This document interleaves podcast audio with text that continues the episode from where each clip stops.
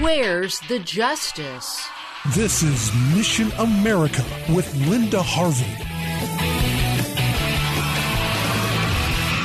The current Supreme Court is not turning out to be as conservative as many of us hoped, at least not on some crucial issues. One recent ruling illustrates this puzzling behavior. The High Court turned down the opportunity to review a case from Oregon brought by parents in the Dallas, Oregon school system from a situation five years ago. A girl there in 2015 who had renamed herself Elliot wanted to use the boys' restroom instead of a single stall unisex facility. The school sent out a notice to many students' families announcing this newly created boy would now be in the bathroom with their sons. Naturally, many parents were not happy, so a group of them filed a lawsuit against the school, but the case did not succeed in that state nor at the Ninth Circuit Court of Appeals. The case argued for the students' right to privacy under the 14th Amendment which is the Equal Protection Clause. But there is actually not a right to privacy in that amendment, and the Ninth Circuit ruled against the parents. The Supreme Court's refusal to hear the case allows the Ninth Circuit decision to stand, so the parents lost. So while we might be tempted to be furious with the Supreme Court, something else comes to mind. Remember the Roe v.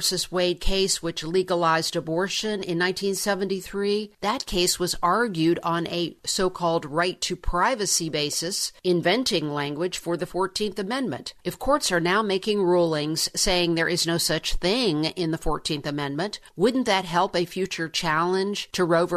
Wade? Still, these kids do deserve privacy privacy, but maybe it's not going to come through a constitutional argument. Girls do not belong in boys' restrooms, nor do boys belong in girl facilities. The way these gender confused teens are being encouraged to think about this is that once they adopt this opposite sex identity, that they should insist that everyone else act like it's the truth. And along with the obvious violation of privacy, that's where another big problem is in this agenda, forcing other people to lie and accept a lie about how other people interact with you. There are incidents that prove there's a real danger here, especially to girls. In 2018 in Decatur, Georgia, a five year old girl was sexually assaulted in the restroom by a gender confused boy who was allowed to be there because of a liberal transgender school policy. And this is only going to get more contentious because we are suddenly seeing an avalanche of confused children who say they want to change genders.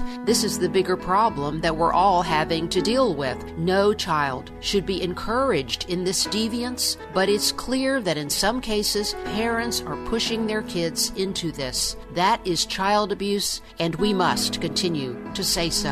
I'm Linda Harvey. Thanks for listening. Friends, I want to make sure you know about all the resources you can access at our missionamerica.com website. And also, I want to make sure you know you now have the option of a safe, secure online donation at Mission America if you are so moved to support our ministry. So go to missionamerica.com for more information. And thank you so much for your prayers and support.